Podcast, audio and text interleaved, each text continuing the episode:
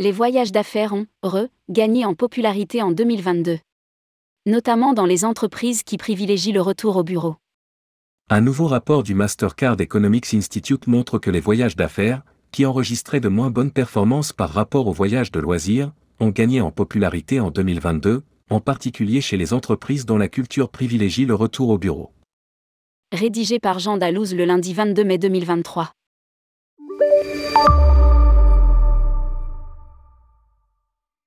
Un nouveau rapport du Mastercard Economics Institute dévoile les tendances de voyage en 2023 et les intentions des consommateurs après une première année complète de voyage sans restrictions liées au Covid-19 avec la ferme intention d'assouvir leurs envies de voyage, qu'ils ont dû refouler durant la pandémie, ces voyageurs souhaitent explorer de nouveaux endroits, se rapprocher de leurs amis et de leur famille et accumuler des expériences pour rattraper le temps perdu, malgré une conjoncture économique en constante évolution.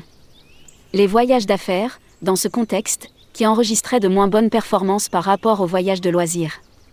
Ont gagné en popularité en 2022, en particulier parmi les entreprises dont la culture privilégie le retour au bureau. Souligne le rapport. Les pays qui privilégient le télétravail enregistrent une hausse de 37% comparée à l'année dernière, tandis que les pays qui favorisent le travail au bureau sont en hausse de 83% par rapport à 2019. Désormais, les voyages de loisirs et les voyages d'affaires progressent au même rythme.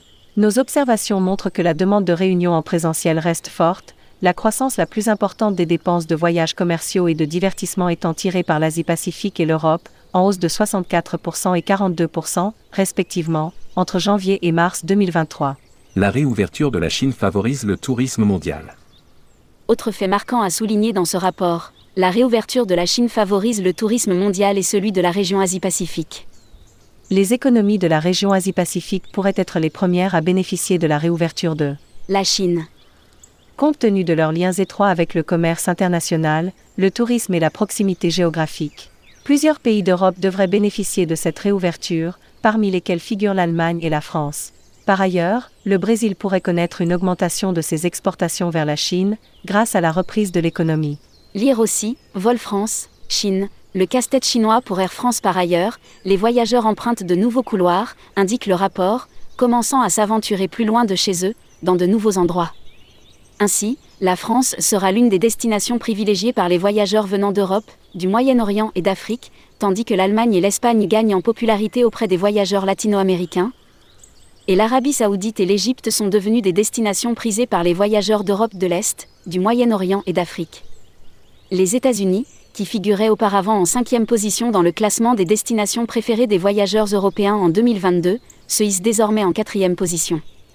Ces résultats montrent à quel point les voyageurs souhaitent explorer de plus en plus l'autre côté de l'Atlantique. Les pays européens traditionnellement tournés vers le tourisme, comme la France, l'Italie, l'Espagne, le Portugal et la Grèce, pourraient bénéficier de manière disproportionnée de la reprise des arrivées de touristes du monde entier. Poursuit le Mastercard Economics Institute. Les dépenses des Français en matière d'expérience en hausse de 70%. Enfin, les touristes continuent de privilégier les expériences. Ils affichent une nouvelle demande pour ce qui est unique. C'est peut-être sous l'influence des réseaux sociaux et du divertissement qu'ils décident de s'aventurer dans des destinations moins connues, à la recherche d'une immersion culturelle. Commente l'étude.